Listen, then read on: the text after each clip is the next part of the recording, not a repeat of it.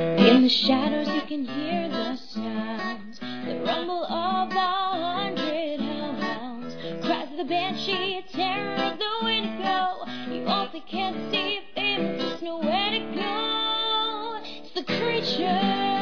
Whoa. It's the creature. Whoa. Whoa. It's the creatures from the supernatural gloom.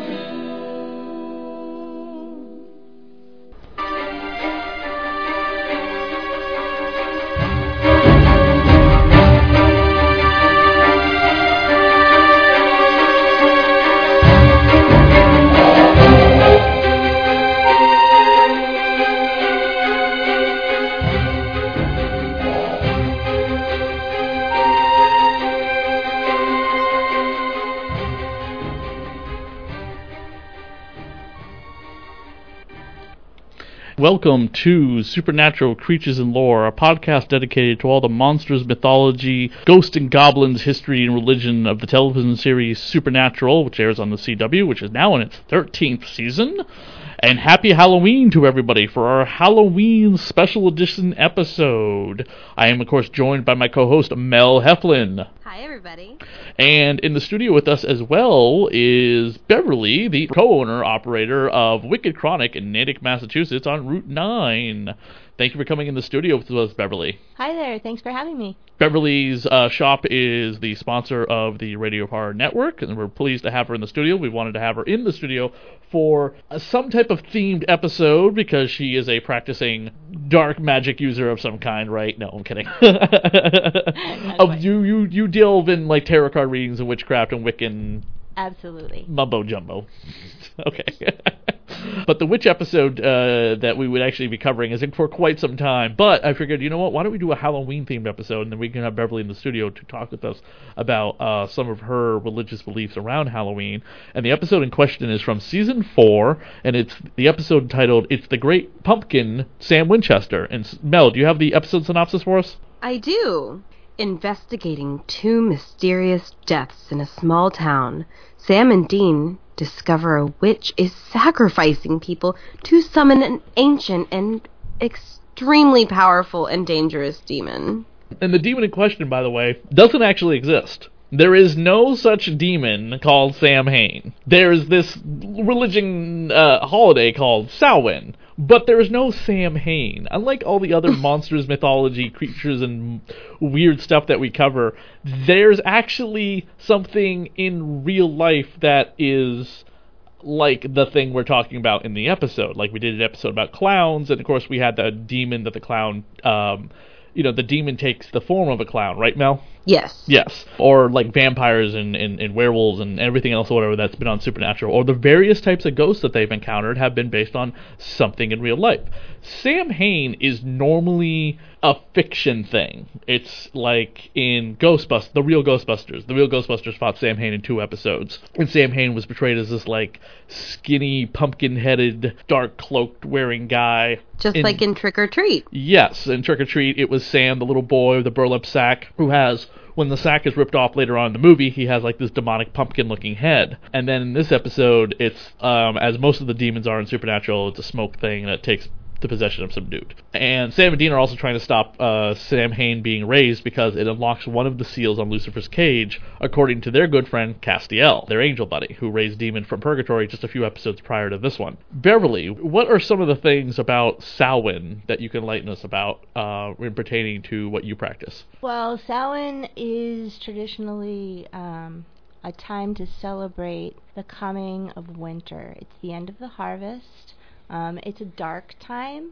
Traditionally, it's a time of death and looking forward to the darkness that's coming. You said something before we started recording about Halloween going into like the 6th of November. It depends on what type of witch or Wiccan practitioner that you are. Some witches will even wait to practice Samhain until the 6th of November because it falls perfectly between the fall equinox and the winter solstice. Isn't the 6th of November also Guy Fawkes Day, or am I thinking of the 4th? Remember the 5th of November. The 5th of November. Okay, yeah. Okay. And, of course, obviously, many different... most of this episode is going to be focusing on, the traditions of Halloween and what we do and what we love and things like that, just because there is no Samhain creature to talk about. I had Googled many a times and looked in many a books or whatever if there's a Celtic god of death, which is basically what Samhain is supposed to be when they talk about Samhain in the fictional character type of sense, i.e., the boogeyman or whatever, which is basically what they always portray Samhain to be in any iteration of fiction.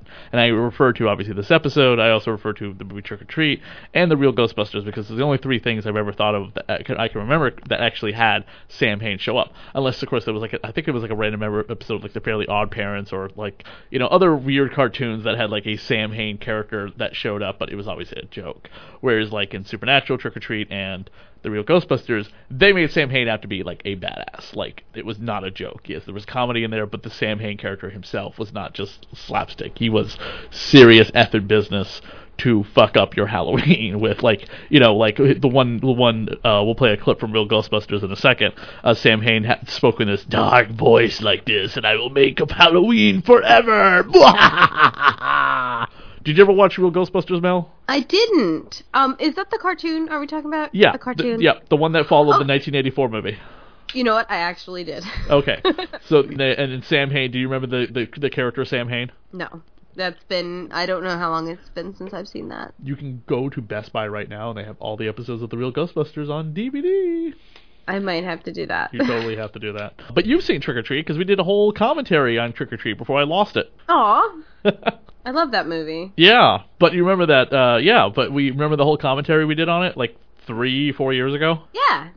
I think it was right after the first time you came on the show. Yeah, it was. And in that, the little girl Rhonda, who's dressed up as a witch, she's the one who exploits the dialogue about the summer, the fall festival of Samhain and stuff, which really creeps together middle school kids out.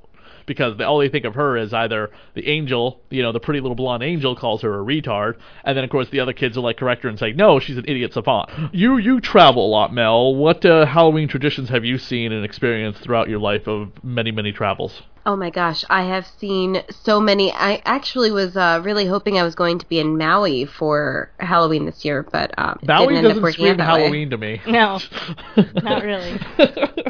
No? No! Oh, man, they have huge Halloween festivals. What do they have for Maui for Halloween? That sounds so weird. They have, this giant parade. It looks so cool. It's advertised, actually, in a lot of... in a lot of the magazines, when you look up, traveling to Maui, they talk about the Halloween festival specifically. I was a little disappointed. I love Canada. I really do. But I was a little disappointed to see... I was there on Halloween a few years back, and, zilch was going on. Nothing. I barely saw nearly a jack-o'-lantern. Yeah, I don't think that's a big Canadian type of holiday normally. I was told otherwise, and I love my Canadians, but that is not how we do Halloween. How do they do Halloween in Canada? They don't. They don't do anything at all? They don't do any type of fall celebration of costumes and stuff? I didn't see anything. Oh, that's a shame. Yeah. I mean, I was never... Florida is kind of lame. It's nothing but bars. It really gets down here in Virginia, Maryland area. Well, maybe Maryland not so much, but the big harvesting farmers' towns are really where you really see it come out, and I guess it goes back to the roots. At the end of the harvest, it's time for people to lay down their pitchforks and get off their tractors and be able to celebrate something. So I guess...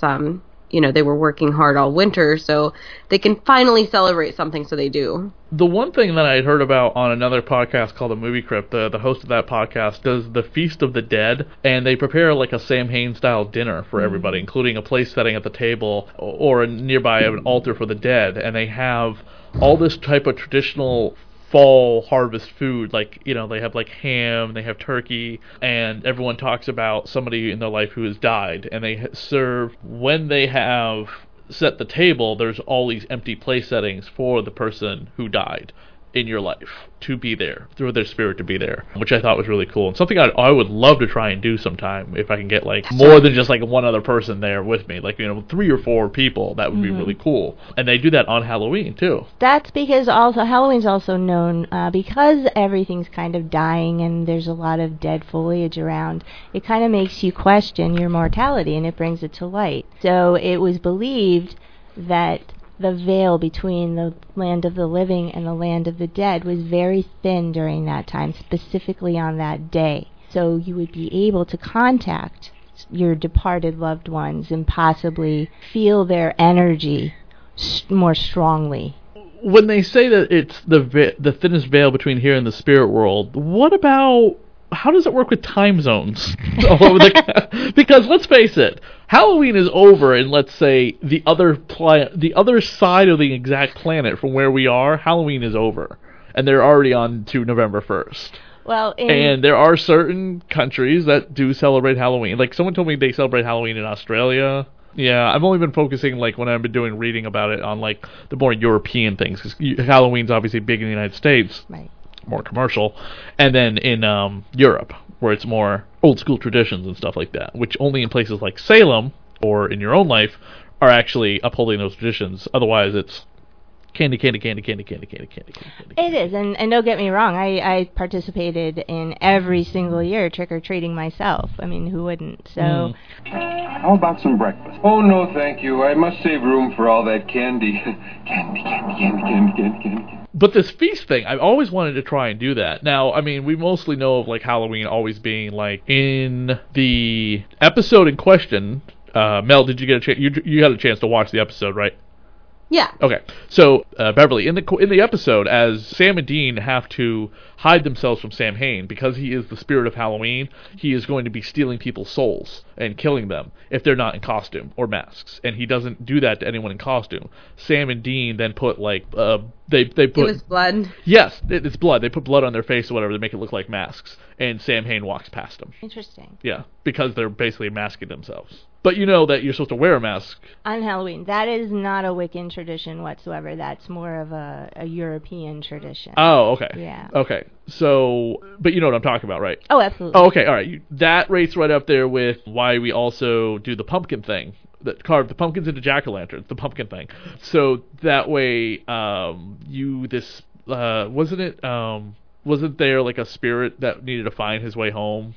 They use the jack-o'-lantern? That's one of the traditions for the jack-o'-lanterns. Others are for evil spirits that are wandering, because the veil is the thinnest over Samhain. The veil is the thinnest, and they're just wandering the streets, and the jack-o'-lanterns are supposed to scare them away. Right, okay. And there's a few different things about it, though. And what would happen if you don't have candy ready for trick-or-treaters, besides having your house egged? Well, back in, like, what was it, like medieval times? It was actually more of an offering rather than just candy. Exactly, and it was harvest vegetables. It wasn't candy, which is where the pumpkins come into play. So it's squashes and root vegetables and pumpkin.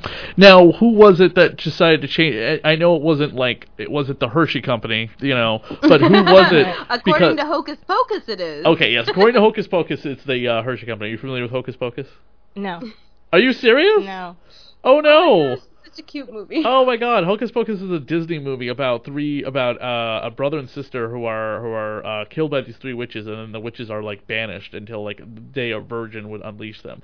Fast forward to when the movie takes place in 1994, and this virgin unleashes the 3 witches, and the boy who was killed has remained immortal in the body of a cat. He was transformed to a cat. His sister was killed, so he's been the protector of the what are the witches in? What are they trapped in? The black flame candle. Yes, the black flame candle is lit. That's right. Okay. The black flame candle is lit and then unleashes Bette Midler, Sarah Jessica Parker, and whoever the third one was. Okay. Yeah, and it's a very beloved Halloween movie by Disney from 1940. I can't believe you've never seen this movie. No. Oh my God.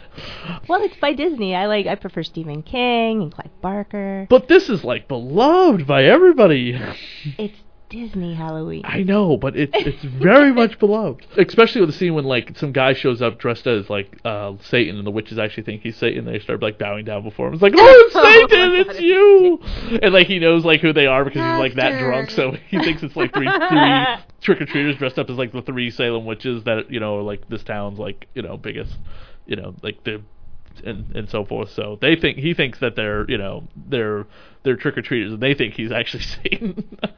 When at point did they switch over from fruit and vegetables to candy, or like wrapped goods or baked goods, stuff like that? I'm trying to look that up. I can't find anything. Yeah. I'm finding really off things, and this is from the History Channel, and I'm pretty sure this is false, that, quote, to commemorate the event, druids would build huge sacred bonfires where the people gathered to burn crops and animals as sacrifices to the Celtic deities. Like, druids sacrificed animals? I was pretty sure that druids were more in line with Wiccans. Yeah, that might be false. That's really not what Wicca is about. No, and no ritual or any type of party I've ever been to has there ever been any allusion to sacrificing.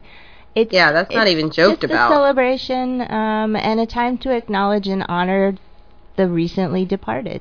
It's a great time to kind of move past your own personal mourning. Is there such a thing as bonfire magic in Wiccan lore? Oh, absolutely. Bonfires are a must at Halloween. And what do you do? Dance around it. You can cast a circle. If you're with a very experienced coven, you can try and draw down a cone of power and then use that magic to kind of...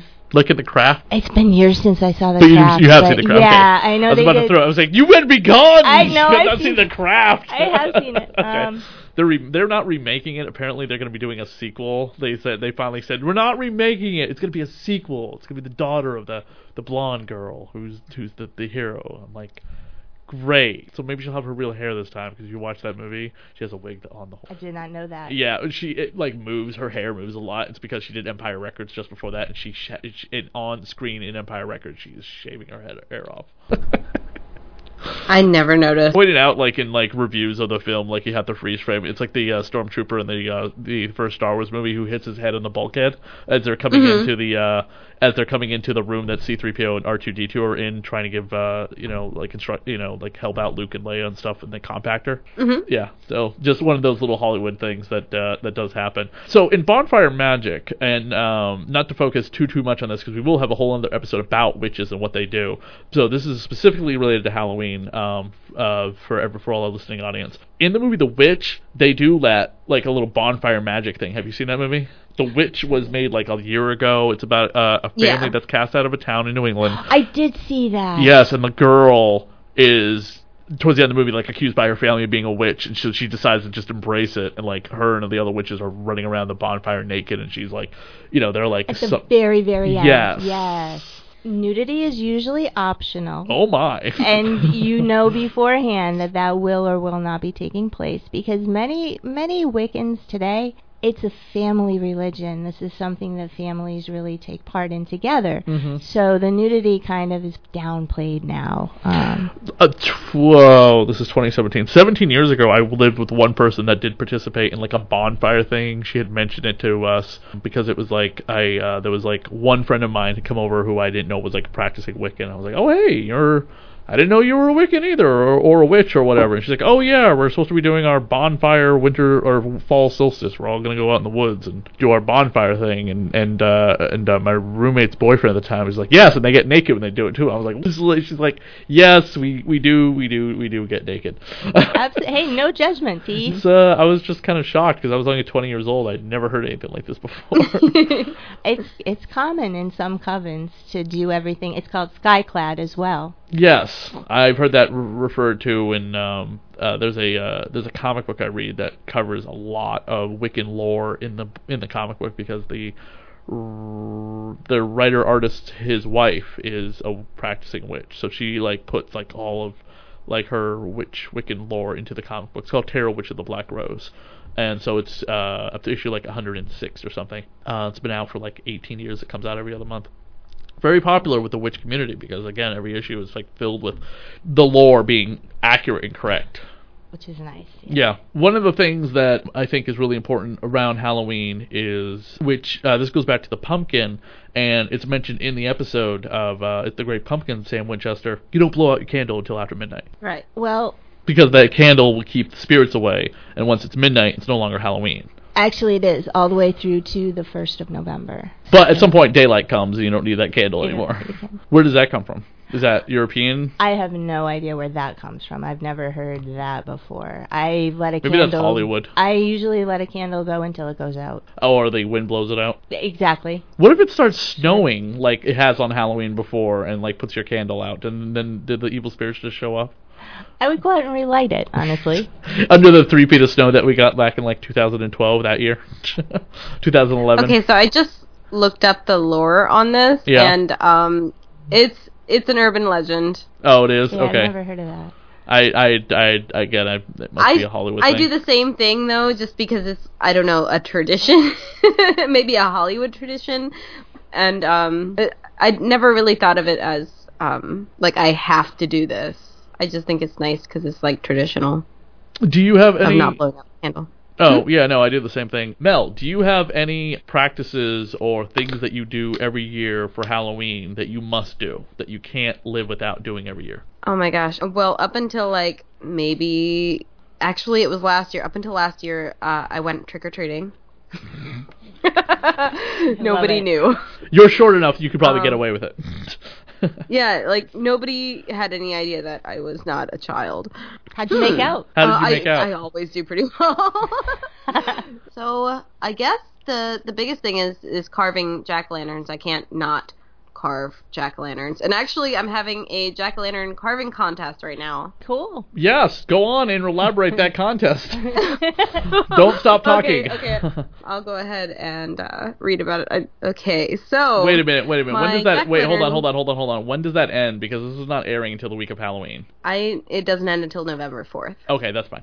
Okay, so I have a jack-o'-lantern stencil contest going on until November 4th right now.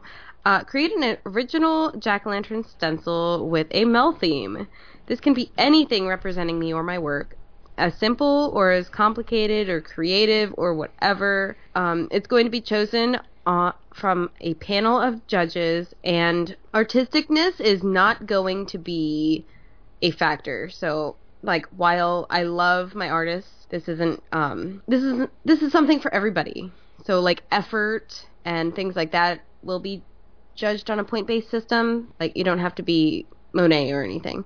Just submit stencils to melmodel89@gmail.com, and you'll get a confirmation within 24 hours. The deadline's November 4th, and the prizes are your design carved into a forever pumpkin by me, and I'm going to carve my signature into that as well, a signed DVD, and a print from my newest photo set, and everybody that participates is going to get something. Cool. Do you have any traditions that you have to uphold every single year, Beverly? Well, when my son was younger, we definitely carved pumpkins every single year.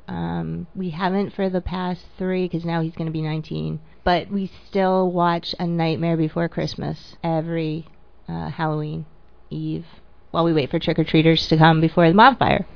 Do you ever watch it on around Christmas time, too? Yeah, okay. Absolutely. What else? But specifically, what things do you do as a practicing Wiccan for Halloween every year that you have to do every year? Really, I just light a candle and kind of mark the moment every year, because I'm usually very busy, especially when he was very little. There was very little time to practice anything. Oh, that sucks. When you have kids. Oh, no. It's like anything else. It kind of takes a back seat, but now that he's grown, I kind of returned back to it. So I know, I guess last year I did cast a circle with a girlfriend, and we did a little bit of magic around a fire outside, and that was lovely. Is it Halloween specific? No, it wasn't last year, but again, I'm just returning back to this and kind of easing back into it very slowly. I haven't developed a big network to go to a huge bonfire and have a traditional Samhain ritual where everybody's dancing around, sky-clad or not, and perhaps calling down a cone of power. Okay, cool. Did your son dress up every year? Oh, yeah, absolutely. Does he still dress up? No. No, that ended around the same time as pumpkin carving. I know. So, and Easter eggs disappeared too. So I'm not as big a fan of Easter, but Halloween I always make sure my kid dresses up. Do you dress up? Oh, absolutely, yeah. Oh, what are you going to be this year? I haven't decided yet, but Robin's going to be a vampire. I know. I know, and I have a big party. Decided. Are you like a last-minute Christmas shopper? Kind of. Well, you go to the Halloween store that weekend, and everyone's like, it's a madhouse. We'll see. Hopefully, I mean, it's gonna be a surprise. You have Party City right down the street from your store. Yeah, exactly. And you can only go one direction from where your store is. Anyway. And my kid works there too, so I have no excuse. Yeah. Oh, that's too funny. Okay, I probably have met him at least a couple times, at least this year. Then did you work this year? Yeah. Oh, okay. I mean, did you work last year? No. Okay, so then I have met him a couple times because I've been in there for various Halloween-related stuff. Mel, what are you going to be for Halloween this year? I really wanted to be Locke from Nightmare Before Christmas, but I'm probably just going to dig something out of my closet, and preferably something comfy. Which one was Locke? Because, he's one of the little trick or treaters. Oh, okay, gotcha. Barrel. All right. Yeah, okay. Yeah, I'm traveling right up until the day of Halloween, so I am probably just going to grab a kidgeroonie out of my closet. I'm going to try and dress up again on Halloween, but I was already at this twice this month. I'm going to be for Halloween Alice Cooper. Ooh, nice, cool. Who's very indicative of Halloween, as well as like Rob Zombie is, and of course Ozzy Osbourne. You know what's funny, Mel, is that they've only done one Halloween episode of Supernatural. I know. I think there's only one or maybe two Christmas episodes as well. I love holiday specials of every show ever. I just love that they do it, and they take a nod to the holiday. Yeah, I've noticed they don't do it much on Supernatural. They did an opening sequence for Christmas. I think it was like last year. Lucifer comes in dressed as Santa Claus and kills Crowley and Rowena, and then that was it. And then they go on the rest of the episode. Because I think Lucifer had Crowley under his control at that point. And then the only other time they mentioned Halloween is I don't remember what episode it was or what season it was. They just happened to point out a pumpkin, and he's like, yeah, it's pretty close to Halloween, what's your point? And then they go on with the rest of the episode, nothing to do with Halloween. Hummer. And it's like, this show should have a Halloween episode every goddamn season. It's been on for 13 years, and you writers have only come up with one Halloween episode? Wow. Out of all the Halloween junk and weirdness out there and all the forms of different religion, you couldn't come up with some other type of like MacGuffin thing that Sam and Dean need to find in order to stop the creature of the stuff? You know, it's like, even if you gotta use witches more than once or whatever, or you know, there could be like Halloween ghosts, or there could be like, there's so many different things they could do, and they've never done more than just one Halloween episode and one Christmas episode. I mean, we've already covered the Christmas episode last year. It was actually the first episode. For anyone listening, you can go on to the iTunes page or RadioHorror.com. It's the very first episode of Supernatural Creatures and Lore. It's a very supernatural Christmas, covered with my former co-host, Kat. But them only doing one Halloween episode for a horror show like this just really boggles my mind. And there's so many different things they could do. But that's going to be a whole other episode that Mel and I are going to do, where we cover the monsters Sam and Dean has not covered yet. And I will hopefully... I wanted to kind of do it between the two seasons, so maybe we'll wait until the end of the 13th season. So in case they do something that's on the 13th season, which we are currently on, then we won't look like fools for saying, oh, they haven't done this yet, but in fact it's actually airing like next week. Like, Mel, you're aware that they're doing the crossover with Scooby-Doo. Right. Yeah, which will be a lot of fun, hopefully. Hopefully. They better do it right. Oh, yeah. I'll write a letter. I mean, they're going to be animating Sam and Dean just like they do the Scooby-Doo characters, so it'll be kind of interesting to see what happens. Well, they did a whole season like that. What?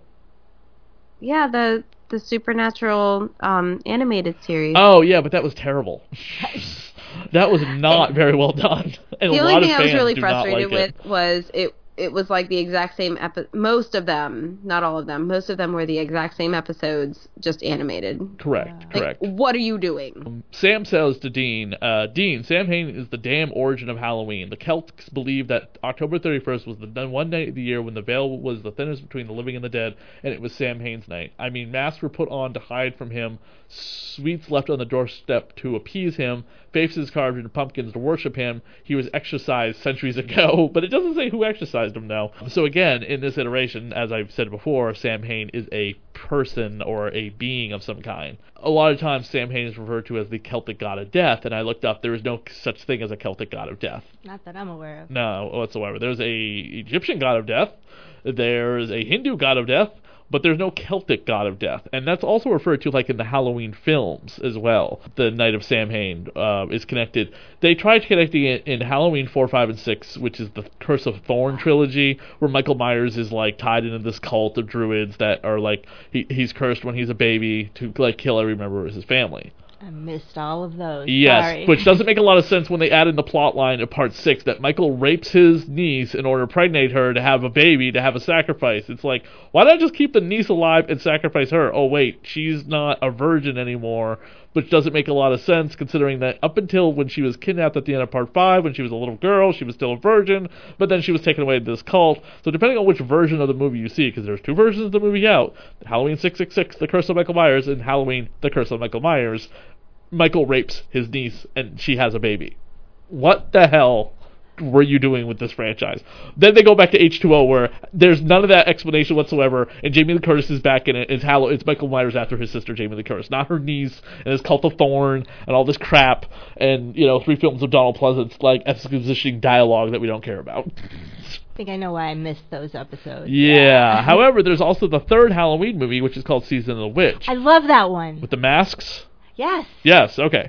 And that involves, like, druids using, like, these microchips on the back of these Halloween masks. Very creepy. To kill children, which ends up happening at the end of the movie. Yes. Yes, and I was just at the Mendon Twin Drive-In here in Massachusetts, and they were showing Halloween 1, 2, and 3, back to back to back. Mel, have you seen Halloween 3? No. You can find it on Scream Factory. It's, they put out, like, a whole bunch of horror movies and stuff. It's definitely worth checking out and picking up. Okay. It's not... Michael Myers is not in it, so it's always been considered like the bastard of the series, but honestly, it's better than 4, 5, and 6. Yeah, it's like a totally unrelated movie. Yeah, and it actually has something to do with like the lore of Halloween versus like the other films where it just happens to be on Halloween that Michael goes a little stab happy. Right. So, recently came out was like Tales of Halloween, and that also had a lot of Halloween traditions in it. I don't think I saw that. Did you see that one, Mel?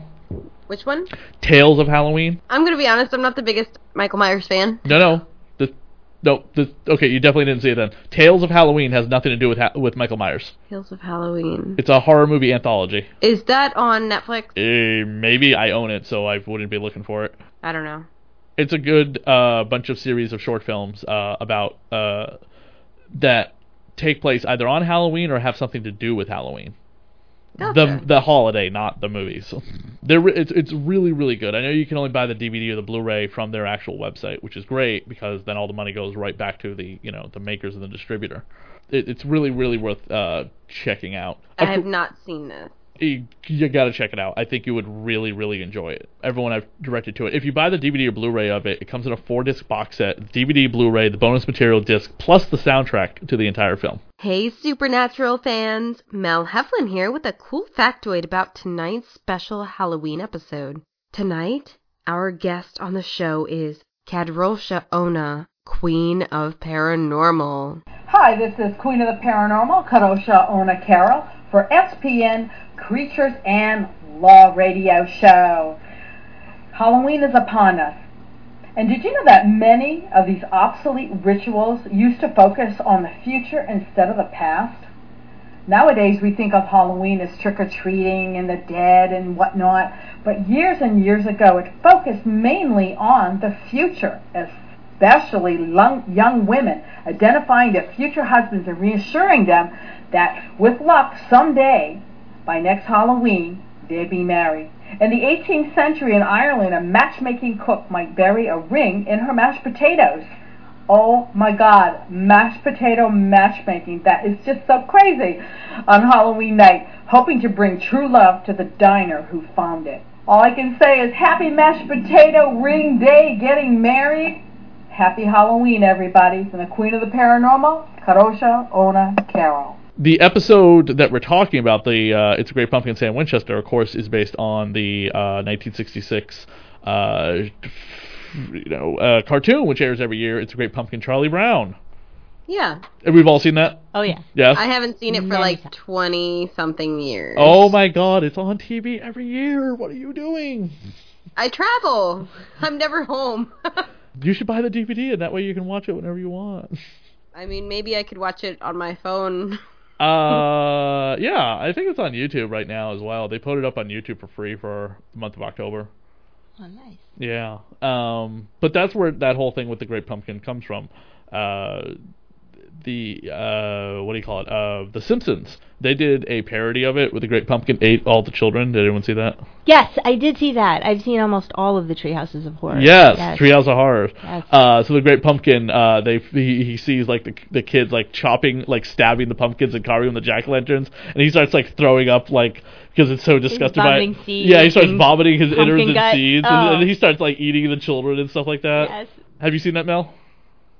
If I have, it's been a long time. I don't remember what year that episode came out, but I thought it was a great little parody of It's a Great Pumpkin. It was called It's the Great Pumpkin Milhouse. Ah, that's right. Milhouse was the Charlie Brown in that episode. No, he was Linus. Linus, right? He got Lisa to stay in the pumpkin patch with him.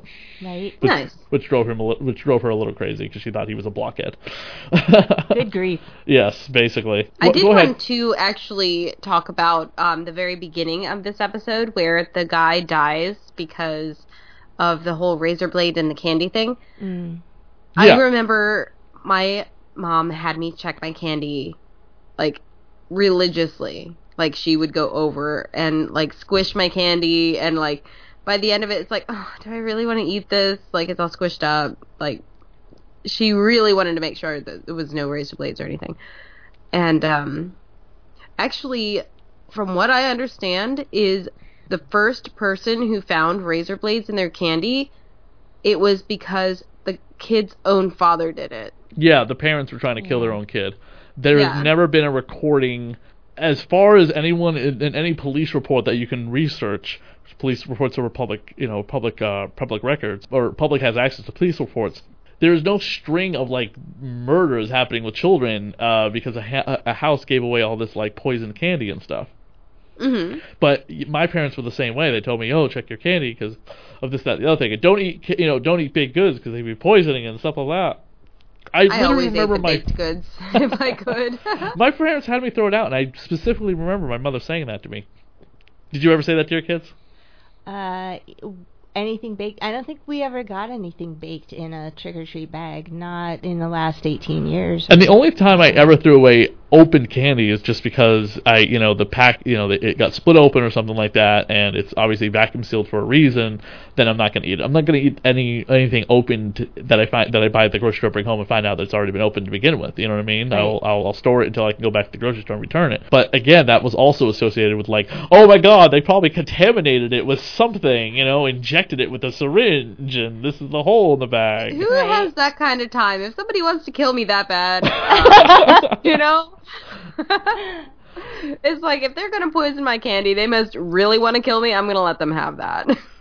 One of the last things I want to point out, there apparently is, man, I cannot pronounce this for the life of me. There are several sites in Ireland that are linked to Samhain. This was something I remember reading about in a book about the history of Halloween that says each Samhain is a host of otherworldly beings who said to emerge from the, and I can't pronounce this, so I'm just going to spell it, Oweynagaat, Cave of the Cats. This is supposedly where... Did you say Cave of the Cats? Cave of the Cats is one of the many gateways in the other world in Ireland where beings and spirits were said to emerge on the night of Samhain. Interesting. Yeah. And they would have, like, rituals around there with, like, pumpkins and treats and stuff like that, to appease the spirits when they come out of this cave, because this cave is leads to a bottomless pit in Ireland. So that's where they believe the spirits are coming up from the bottomless pit. I guess they're all evil since they're coming up from down below and they're not coming from the sky above. Well, naturally. Unless they're coming from limbo or something. I don't know. But every time I hear about spirits coming up from below, it's just like, well, they must be bad because they're coming from hell, right? I don't know where that came from. Oh, hell's down below. But what was it? There was a scholar of Hutton, something Hutton. I've lost it on the page. Hutton suggests that Samhain may not have been particularly associated with the supernatural. He says that the gathering of royalty and warriors on Samhain may simply have been an ideal setting for such tales, in the same way that many Arthurian tales are set at country gatherings at Christmas time or Pentecost. I didn't know King Arthur had anything to do with Christmas, but that's okay. I would have never thought that either. No, but I can't find the guy's first name. So, Mel, do you have anything else you'd like to close out talking about Halloween and, in particular, this episode of Supernatural? Should I mention one of my movie characters, or... Yes, I don't think that I've really done a Halloween movie. I feel like all of them can be related to Halloween except for Stirring, which is a very Christmas movie. But you don't have a Halloween film that you were in? You know what? The closest thing that I can think of is the one that I'm going to be filming the week that this airs. Do you have anything you'd like to close out with us about Halloween? If you do go out trick-or-treating on Halloween night, as Halloween will be right after this episode airs on iTunes and on RadioHorror.com, please make sure you check all your candies and bring something of a flashlight or... what do you call it, glow stick with you, or wear a bright costume. Even if you are covered in black, you can still wear something that can reflect off of headlights so you do not get hit by a car on Halloween. Emergency rooms are... And don't drink and drive. Yeah, don't drink or drive when you go to a party on Halloween. And if you go to Salem on Halloween, Jesus Christ, please be careful. It is crazy that time of year. There are other Halloween things you can do besides trying to get into Salem. There are many different haunts around the Massachusetts area that you can go to. There are... many different traditions that you can try. I would recommend totally trying to do the Feast of Saints with the dearly departed as well. It's something I've always wanted to try and do, which I think would be a lot of fun. And don't forget that you can download this episode on iTunes and go to RadioHorror.com for all the other episodes that air. Don't forget to stop on by Wicked Chronic in Natick, Massachusetts, and Beverly will tell you why. Oh, definitely come by. Come get a tarot reading from me. Yeah, there you go. That's what I wanted you to say. Or come pick up some CBD or cannabis accessories, some Wicca accessories for your Samhain activities. Please come see me. Do you have one specific item that people should pick up if they want to practice something on Samhain? This is going to be your best plug ever. I don't. You don't? What do you... Is there something... Candles, absolutely. Candles are probably the biggest must-have. Okay, is there any specific kind of candle?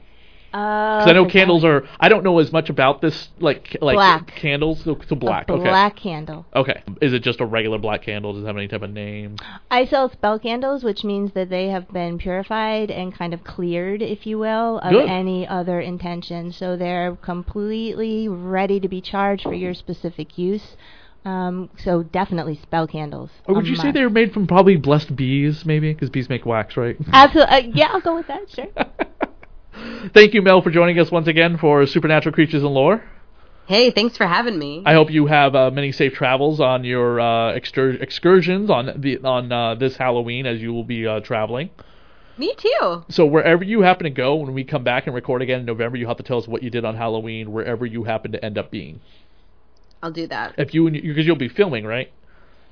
I think I'll be filming on Halloween. Okay, so you and your cast and crew will probably have a night off, and then you can go out and get like crazy Halloween shenanigans, right? Hopefully. Yeah. See, this is the stories I want to hear. And once again, thank you to Jess O'Lantern for providing us with our theme song for this episode. And don't forget to check out Supernatural, the TV series, which airs on the CW. I think it's on Thursday now. They've changed it once again. That is all. Have a happy Halloween, everybody. Happy Halloween. Happy Halloween. In the shadows you can hear the sounds, the rumble of 100 hellhounds, cries of the banshee, terror of the windigo. You also can't see things, just nowhere to go. It's the creature. Whoa. It's the creature.